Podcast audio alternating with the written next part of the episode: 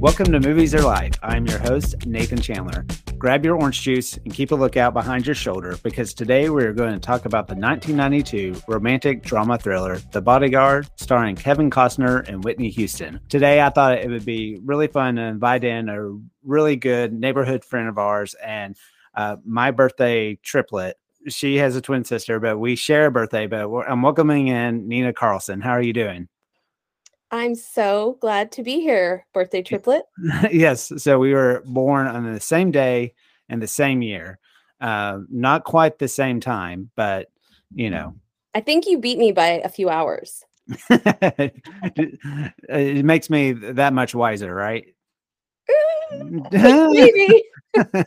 Older. There's some debate about that. Well, yes, we're talking about The Bodyguard today. It was released in November of 1992, and it's celebrating its 30th birthday by going back into theaters for a limited time. So I was on social media, and because social media knows everything about me, it threw out this advertisement about The Bodyguard being in theaters. And I thought that would be a perfect opportunity to discuss this. Like a lot of people our age, the soundtrack has a special place in their hearts. I know it does mine, but even though it has a special place in my heart, I actually was too young to see this R-rated film. And so this was actually my first time watching the movie. So was it really?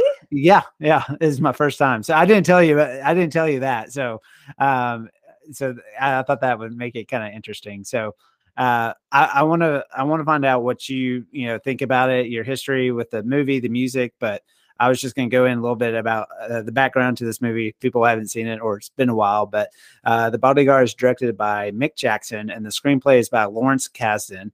I want to talk about him a little later, but best-selling pop diva Rachel Marin, who's played by Whitney Houston, has a stalker whose obsession has risen to the level of disturbing threats.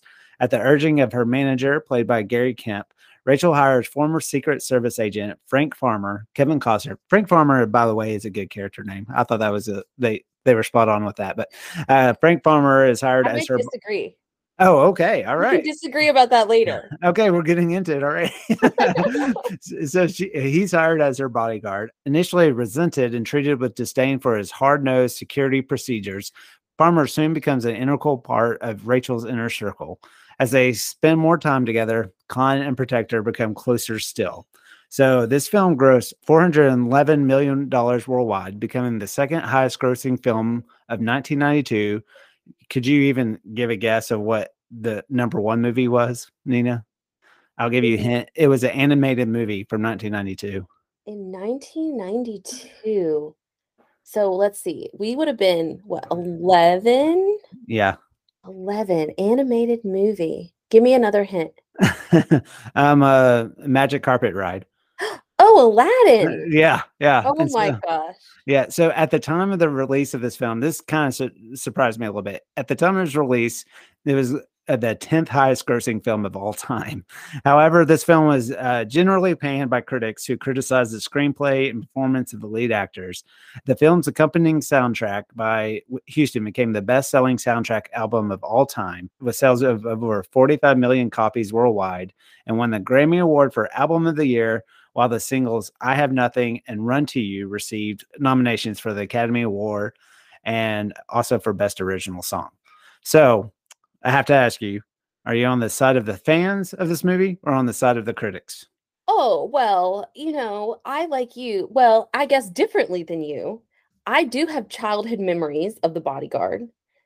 I also was not allowed to watch this movie when it first came out, as I was 11 years old. However, my first connection with this movie, and this is what made me a fan, even though I had not even seen the full movie yet, I have a very strong memory of being probably not 11, but I was probably maybe 12 or 13. I mean, I know I was young because the songs were still so popular. Yeah. And I was babysitting for my next door neighbor. And I was also not supposed to be watching primetime MTV and VH1 because, my parents thought that I was too young. But when I was babysitting, the kids would go to bed and you're trying to stay awake, waiting for the parents to come home, because you don't want them to come home and find you asleep on the couch, whatever. And so I would watch music videos on MTV or VH1 whenever I was babysitting. And I can remember trying so hard to stay awake, waiting for these parents to come home, and Whitney Houston's I Will Always Love You coming on. Like, I don't remember if it was MTV or VH1, but watching that music video and knowing it was from that movie that I was not allowed to see. You saying this is just randomly, where I was from, actually, I don't know what was passed for this to happen, but MTV wasn't even, you couldn't purchase MTV. I don't know if some kind of bill was passed in my county or whatever. So I remember, like, if you like went to a hotel in Dallas or wherever, like when they had MTV, my eyes were just pretty wide open because it was like this, like, you know, yeah. Exactly. Well, the neighbors had MTV and I would watch music videos while I was babysitting. And I remember the soundtrack songs from this, and music videos were such a big thing then, right? Seeing the music video from a song was. Yeah. It's so funny. It's a cool thing, I guess. So, you rewatching this, had it been a while since you had seen this movie? Oh yeah. I mean, I haven't seen it in years, but I mean, I'd seen it a number of times. I don't remember exactly how old I was when I first saw it. I know I was a kid. I just wasn't 11. So I didn't see it in the theater. I didn't see it when it first came out, but I was like a teenager. I don't know. They must've released it to TV or I don't know, something, but I've seen it a few times over the years. Okay. So watching it now, I mean, do you still enjoy it? Do you still get wrapped up into it, or what's your feelings about it? Well, I mean, it's a good story. You know, watching it now, there's certainly things about it that seem less realistic than maybe you would have felt when you were younger and you watched it, but it's still a good story. Okay. So I really didn't like this movie. Okay, tell me why. Tell me why. Well, now when I want to front it with that, I don't think it's like an unwatchable movie, right? But it's almost one of those with everybody involved in the movie. I'm a little surprised that this is what came out of it, but I just thought I had a couple of issues, and I don't know if it's because I'm just, you know, this, I guess I'm 41 now, 41-year-old who's watching this for the first time versus, you know, like in the moment of things. But I just never felt like the any kind of chemistry between Farmer and Rachel, the two main characters. I just never felt, and I know I shouldn't have been surprised because I've just known this movie from its famous stills, like the movie poster is really famous of that image of him carrying her in the, it's kind of like, I don't know if it was raining at the time, but it's real famous. But I guess I was a little surprised that I shouldn't have been, that the movie The Bodyguard is about The Bodyguard. I didn't expect it to be so much of Kevin Costner's story, and that really kind of threw me off a little bit. And I just thought the balance, they just missed the mark. Like, this was all told and from his perspective. And I just didn't think it ever gave Whitney Houston's character, Rachel, like any kind of, like, I don't know, it didn't give her any kind of say into the story at all. Like, if I quiz you now to say what she was motivated by, you couldn't tell me. It was, to me, it was very much a story told through the male gaze of this bodyguard who is the protector and just saves her from everything. Oh, see, we're going to have to disagree again, Nathan. Okay. I do agree with you. I mean, the story, watching it now, to me feels thin, right? Right. It's not a very complex, developed story. At the same time, I feel like the chemistry between them is like sort of not the point. I think, to me, it was clear from the movie. I mean, she's this big celebrity, you know, all of that kind of stuff. She's so desperate, I feel like, to find something more than beyond the surface, you know, something more. You know, she wants to be loved and all of that kind of stuff, that she's just extremely desperate to be loved. And he's sort of in the same situation, right? Like he's like this kind of this lonely guy. Like he's got trauma left over from when he was a Secret Service agent and this bad thing happened when he wasn't there and all of that kind of stuff. So the two of them are very much in the same boat, that they're both sort of like desperate for love, I feel like. But I feel like that's the chemistry between them, is that they're both like looking for the same thing, but also emotionally damaged in a way. But could you tell me anything about her personality? Well, she's a diva. She's a diva. Exactly. That's it. That's all they give you. Like, we don't know if she's funny. We don't know if she, like, I don't know. I just like. I agree. The story is a little thin. Yeah. You know, going back and watching it now, the story is super thin. And also it makes a lot of jumps and assumptions that I did not notice when I would watch it. You know, when I was younger, that when I watched it again recently, I thought, well, they didn't explain that very well, or that's not very plausible. But I think, to me, one of the things about movies that I enjoy overall is that it lets you sort of like have an escape, or, you know, sometimes it's great to watch a really, you know, difficult, complex movie, and sometimes you just want to be entertained. Yeah. And I feel like this movie does that. It's got action, it's got romance, you know, so yeah. it kind of hits those marks. Yeah. I get that, because one thing I did like about it was this kind of behind the scenes look, especially, you know, being a movie fan, you know, just the behind the scenes of the Oscar show at the end.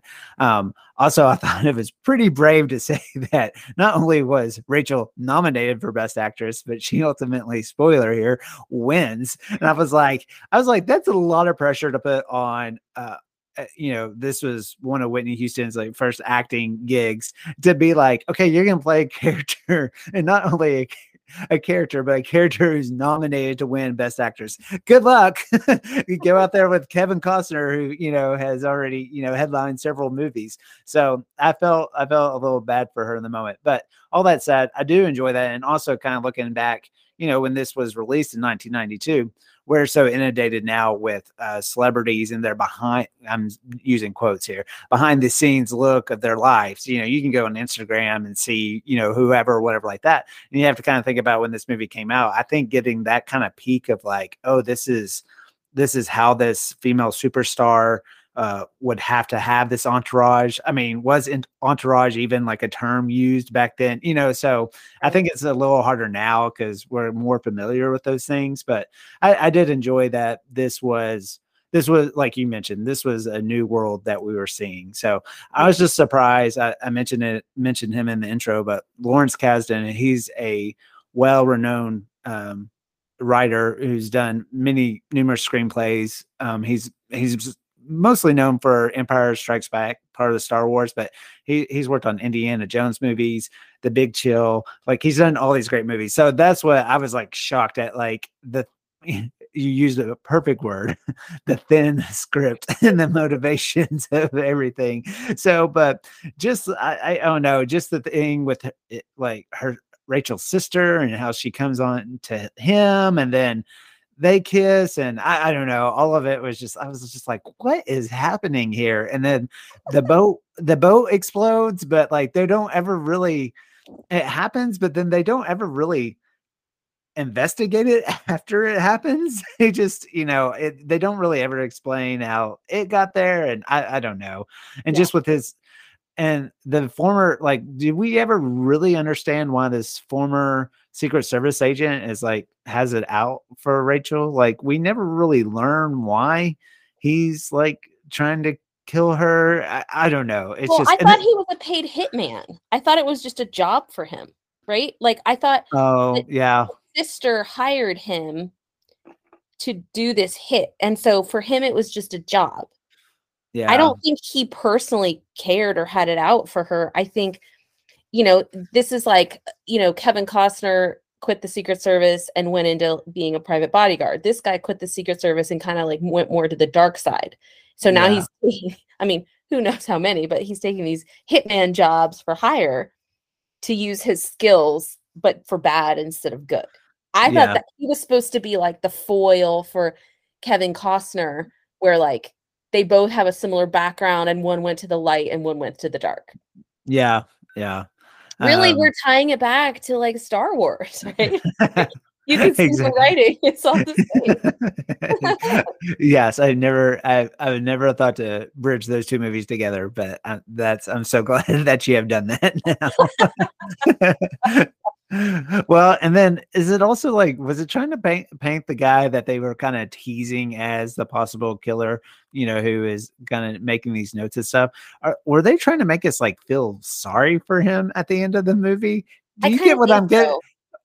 And that was really weird to me as well. So anyway, just as far as screenplay writing goes, like just to have him, he's solely there to mislead the audience. Right. That's it. We don't ever see any kind of weird connection or anything, but they somehow try to make us care for this really strange guy. And I don't know, when they were all like leaving the Oscar shows and they just lingered on him and he kind of sulked away like a little puppy. I was like, still very much a creeper here. He was more of your like run of the mill creepy guy versus Hitman. I'll ignore him. He's not a threat. He just likes writing threat letters. That's it. So yeah. Anyway. Yeah. So yeah, it just kind of, characters were really thin, and you liked the chemistry between them. I just didn't buy it with them. Well, no, it's not that I liked the chemistry between them. I just felt like you could kind of understand how something like that could happen, because she lives in this bubble, right? Like she's a celebrity and it's not like she can go out and really actually meet people in any kind of normal type of way. And he's in the same boat, right? Like he's always on like jobs for hire, and he has this policy of like, oh, don't get too close to your clients and everything. And so neither of them really has any ability to have any kind of a healthy relationship. And so I think that she just sort of starts to confuse this whole like protector thing with attraction. I mean, that's sort of the vibe that I got from it. So I think that's where the chemistry came from, is sort of this like mutual desperation kind of thing, which is very sad. At the same time, you can kind of see how two people like that could end up together, because they both have these very small circles of people that they ever actually encounter based on whatever their specific circumstances are. So yeah, and that's how I kind of made sense of it. But you're also proving to me that you're just providing evidence to me that this relationship does not exist anymore. Like they go their separate ways. The only reason they're together is because they're around each other all the time. And it clearly states that now he's back on the political circuit, so to speak, which is one of the weirdest closing shots of a movie I've ever seen, by the way.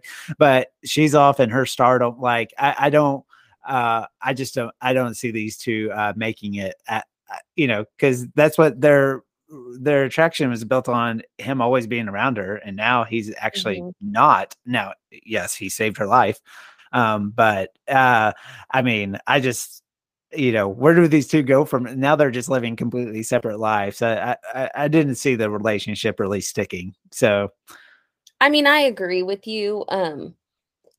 At the same time, the part that I thought was sort of unexplained or weird in the movie is, you know, they went to that bar on their, you know, date, and they were dancing to like the country version or the original version of I Will Always Love You. Yeah. So you're supposed to like see that and then remember at the end, because she's singing like her version of I Will Always Love You at the end. Yeah. And then you see him, and they're living these separate lives, but she's singing I Will Always Love You as if they were some kind of like, you know, couple that was meant to be and whatever.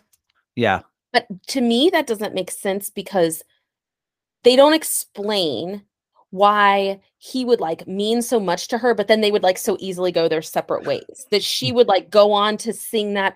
You think of it as like, oh, it's a tribute to their love, or, you know, what if she remembers this? It's nostalgic, whatever. But if he meant so much to her, they could have stayed together, even though he wasn't her bodyguard, right? Yeah. But they don't. She just gets a new bodyguard, and then they go live separate lives. Yeah. So I don't know. Maybe it's like nostalgia for the fact that she'll never meet anybody else. Yeah. Yeah. Oh, you saying that right now, I don't know why I'm asking this question. Okay, let's say you're Rachel, all right? You're Whitney Houston. Would Tony still have a job after all this? You know, her original big bodyguard. Oh no, he was terrible. He was horrible. He was terrible.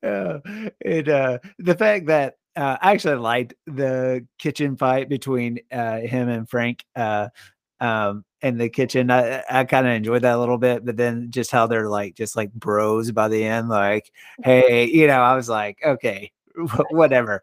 I'm sorry if you. Maybe it's different in the bodyguard circuit. You know, maybe people have a different set of rules, but I'm sorry, Nina, if you threw a knife at me, that would be a little hard to forget. I agree. If we had a knife fight in a kitchen, I don't think we could be buds anymore. No. And Devin's like, why doesn't Nathan ever hang out with me anymore? Well, he threw a knife at me. So I told you we don't get too deep on this. So I do. I mean, we've kind of talked about it. The music one. I mean, for sure. I mean, it's kind of stupid to say, especially with the stats that threw out earlier, that like, hey, this music really holds up. But as someone who hasn't seen the movie before, and I don't know, maybe my parents owned the CD. I can't quite remember, but I was even shocked by how many of the songs I knew and recognized. I was really, really surprised. And Whitney was with me when I was watching this. We kind of watched it over a couple of nights, and she was in and out. Whitney, your wife, not Whitney Houston. No. Right. No. Yeah. Let me be clear. Not Whitney Houston. But she, you know, I think she was kind of half watching it, but anytime that music would come on, I mean, she was just singing right along to all those songs. I believe it. And so I actually listened to the soundtrack the other day just to kind of prep myself for this. And besides, you know, obviously it's kind of one of those classic soundtracks of, you know, here's all the like super great songs, but then here's all these kind of fillers. But it's actually a pretty good soundtrack overall. But I mean, it definitely defines that time. If you want to be like, what was 1992? It's like, okay, here's the soundtrack with Whitney Houston, but also a song by Aaron Neville with Kenny G playing sax. I mean, it is just like pure, like early 90s. So you had an issue with his name. That was something you had brought up. I mean, Frank Farmer, that is not a bodyguard name. His name should have been like, you know, something more stereotypical. I feel like Frank Farmer, it reminds me of like a local banker or something, you know, not like a bodyguard. I think it was the Farmer more than the Frank. You know, Frank, I get it. Fine, but it should have been something really, you know, macho or something. Yeah. I thought it was kind of a vanilla-ish name, which maybe they meant, you know, like you don't remember it, it fades into the background, but yeah. I thought he deserved a more macho name. What do you consider a macho name? Now I'm really curious. I mean, I don't know. It's not Farmer. I don't know what it is, but it's not Farmer. Well, you know, you think of farmers, you know, they're with nature, they're outdoors, you know, they're making food, all that kind of stuff. He should have been like, I don't know. Maybe this is where I was trying to be kind of heavy handed of like, you know, Farmer is complete opposite of this diva pop star, you know, maybe it was one of their ways of creating more of that, like two different worlds come together type of thing. I just would have liked to be a fly on the wall in whatever writing session they were in for this screenplay where they were like, this is the best name that we could come up with. Frank Farmer. Like, why? I'm sure there was a reason, and it just doesn't make sense to me. Also, what are your thoughts about Kevin Costner's haircut in this movie? Nothing. I thought it was horrible, but Whitney didn't seem to be as bothered by it as I was. I mean, I thought it was unremarkable, I guess. At the same time, Nathan, which one of us does not look back at pictures of ourselves from, you know, that time period? You know, sure. We thought we were styling. And at the time, maybe we were. But we look back now and we think, oh, what was I thinking? You know, that perm I got in 5th grade or whatever. That was the coolest thing. So yeah, maybe that was the look back then and we just don't remember. Yeah, I was reading up, and apparently he was trying to emulate Steve McQueen in his movie Bullet. Like, Steve McQueen was kind of known for that haircut, and so he was now, you know, Bullet, right? That's a macho name. So maybe maybe he was doing his best to get away from the Frank Farmer and channeling, you know, Steve McQueen, his inner Steve McQueen. But what are your thoughts about Kevin Costner in general? In general, yeah. Well, I mean, in a way, it's similar to Whitney Houston, but, you know, on the acting side and not on the music side. You know, he's obviously an icon of a generation, right? Everybody our age knows exactly who Kevin Costner is, right? You may not remember every movie he's been in, but I think there would be someone of our age hard-pressed not to be able to name at least one Kevin Costner movie, right? He's just somebody everybody knew. Yeah. I would dare to say, I bet most people could name 3 movies they've seen of his, which I think today's there's just not as many pure like Hollywood stars anymore. Yeah. And so, I mean, just back then it was just a lot easier. I mean, there's just, you could rail off movies that he's been in, you know, and yeah, it's just harder now with so many movies and stuff. But at this point, I've seen a lot of Kevin Costner movies, and sometimes I'm a little up and, you know, down on him and what he does, because he seems like such a simple man. Yeah. Well, I have to say that I'm not a huge movie buff. I've seen, you know, a good amount of movies, but I'm not a movie buff the same way that you are. And I don't even remember what year it came out, but Field of Dreams is such a, you know, nostalgic movie as well. And I'm sure, you know, you could have a whole nother podcast about that movie. At the same time, you know, Kevin Costner in that movie, to me, is the role I remember him in the most. And of course, it's such a feel-good movie. Right. And, you know, I've been to the Field of Dreams and everything that, again, maybe it colors my viewpoint of him moving back in time. Which one came out first? Do you remember? Oh, Field of Dreams came out before this one. Okay. So, yeah. It was in 1989-ish. Okay, a couple years before. Yeah. But I mean, that's a movie I've showed to my kids, and, you know, maybe it changes my opinion of him looking back somehow. Yeah. Yeah. But do you guys watch Yellowstone? We don't. Should we? It depends. I would have to, we won't put it in the podcast. I would have to ask you a couple more questions to kind of fill out your taste for shows. So It is ridiculous. Like it is like soap opery to the max of what happened. If we had issues with some plot holes of this movie, I forget about it with the Yellowstone. The example I always like to use is that in one episode, they let a live bull loose into a bar. And that's kind of on the tamer side of what happens. But anyway, it's totally ridiculous, but it's pretty easy to fall into the family drama of it all. And so, like I always say, you know, I think people are drawn to these type of big, like, family dramas and stuff because it makes you feel not as bad about yours. So compare Yellowstone then to Schitt's Creek. So I'm not a Schitt's Creek person. So have you seen it?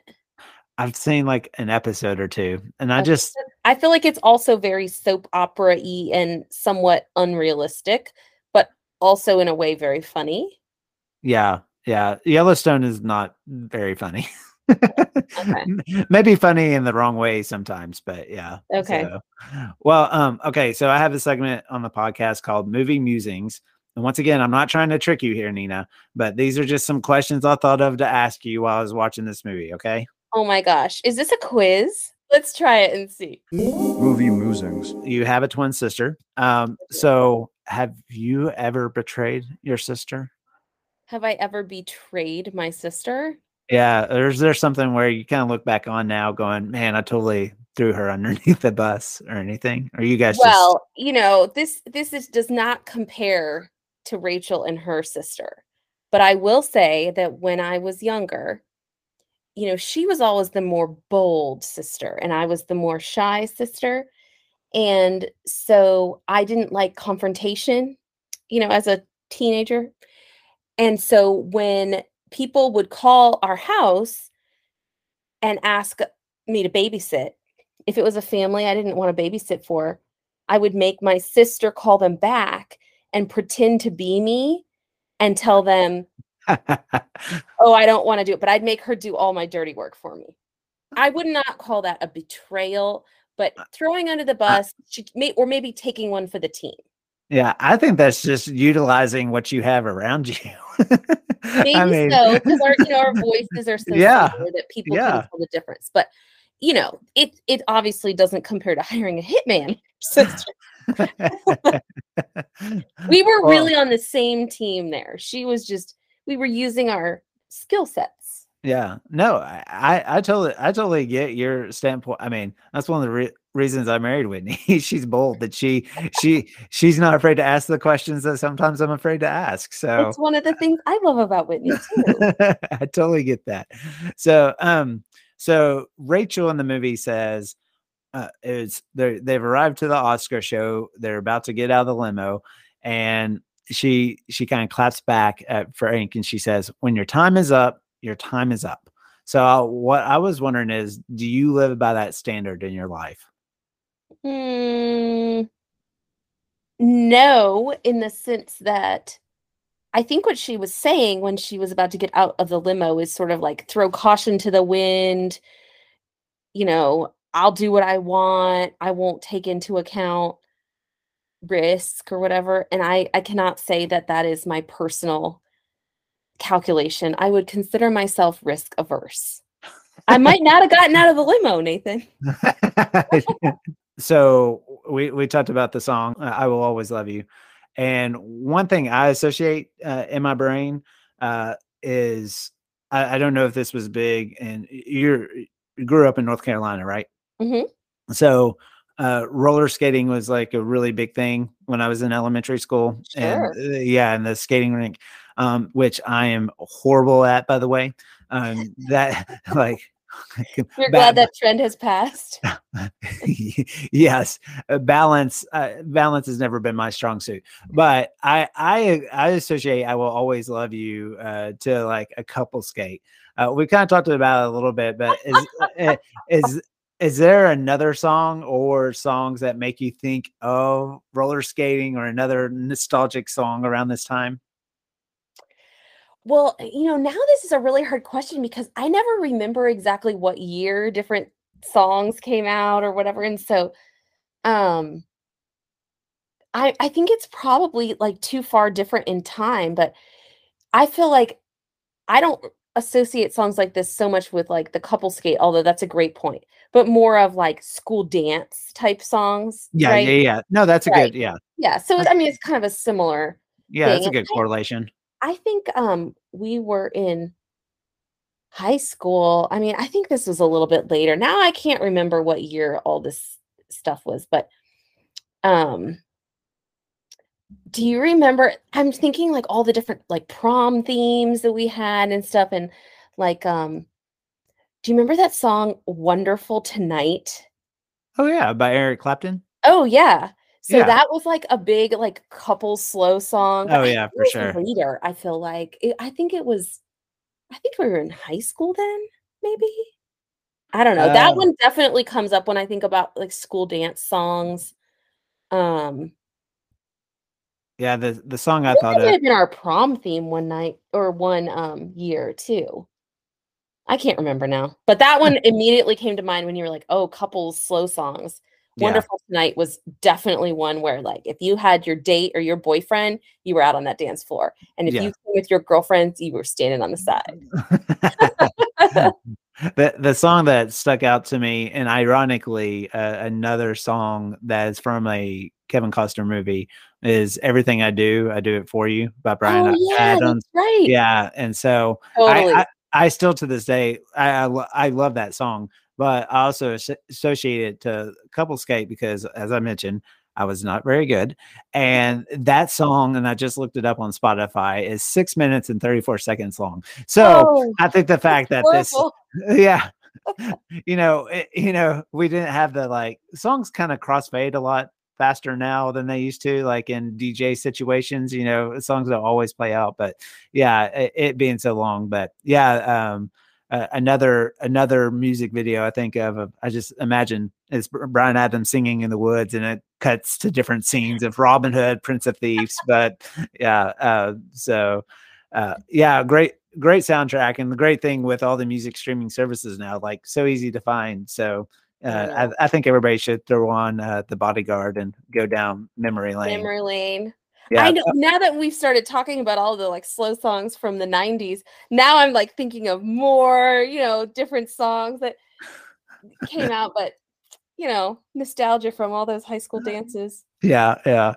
Boyz II Men, always classic, right? Did you know that my first in-person concert was Boyz II Men? And you know who the opener was? Who? Brandy. Nice. Yeah. That was a hot concert back in, I think it was probably 1993, maybe? Yeah. I think I might have been in 7th grade.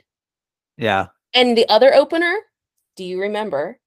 Babyface. Oh, yeah, of course. Oh, yeah. So it was Boyz II Men, and the openers were Brandy and Babyface. That was a hot concert. Where was the concert at? At the Dean Dome.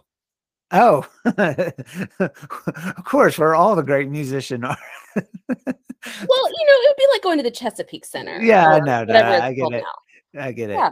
I bet a lot of people who aren't familiar with North Carolina sports probably don't even know which Dean you're speaking of.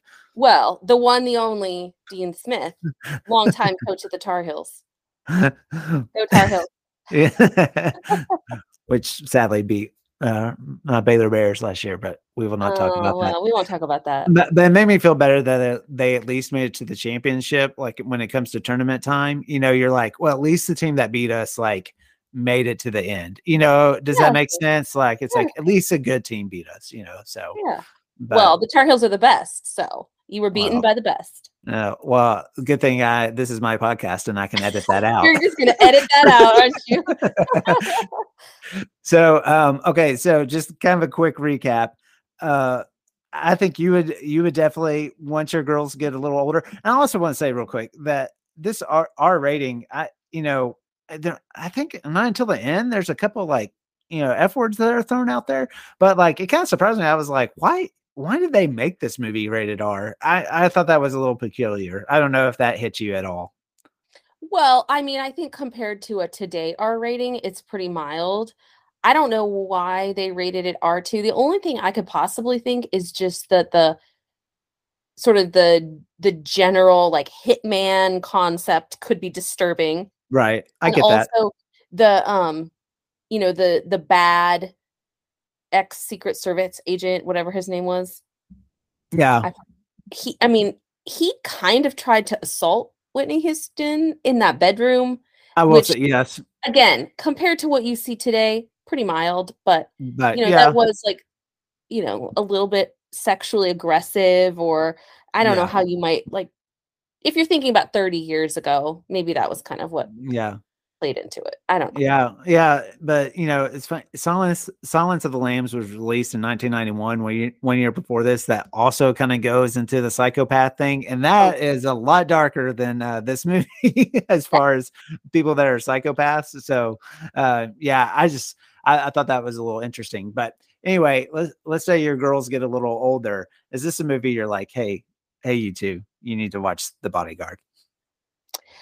I think I would definitely watch it with them, but from a sense of, hey, this was a movie that came out when I was a kid, and it was so famous, and you know, like you said, one of the highest grossing movies. It was like a film of a generation.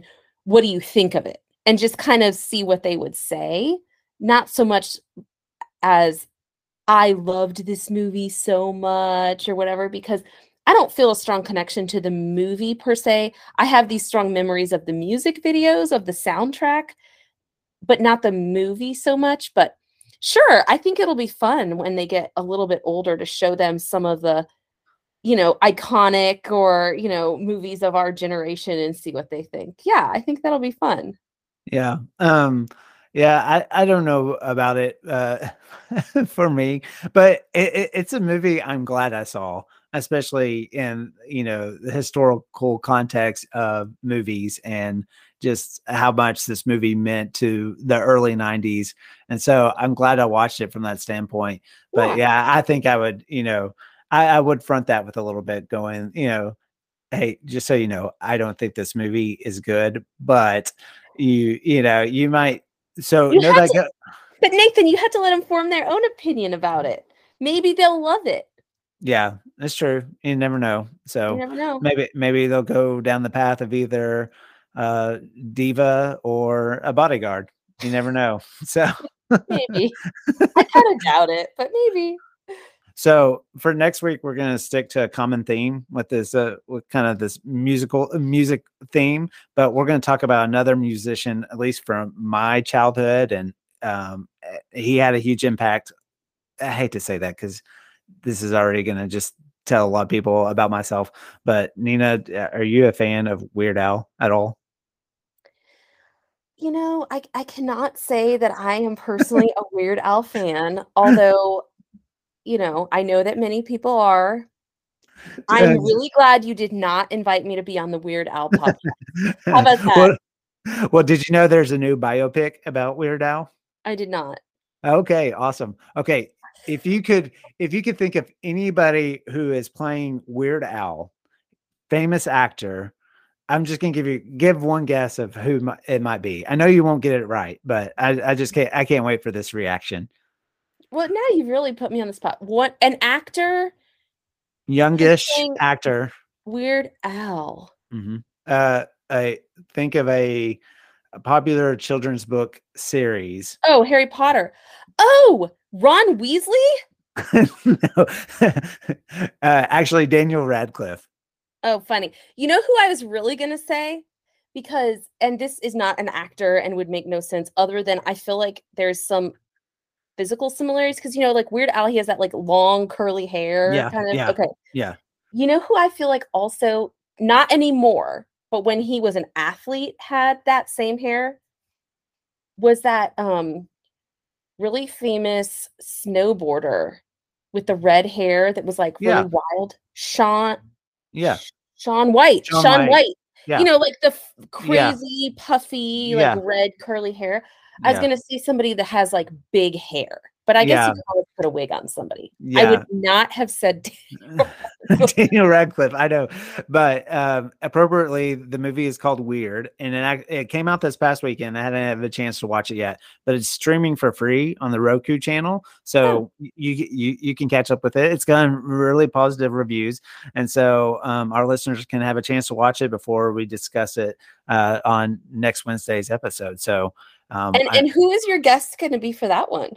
Oh, just he's been on the podcast now 2 times, but one of my best friends, Kyle Radford. So anyway, I texted him. I said, "Did you like Weird Al? You know, while we were growing up, you know, when you were growing up?" And he was like, "Yes." I was like, "Okay, great." So, which is funny. We've talked about a lot of things in our life, but I don't think we've ever really discussed Weird Al before. So I think it will be an interesting conversation. I can't wait to listen to that one. And watch it, right? I'll consider it.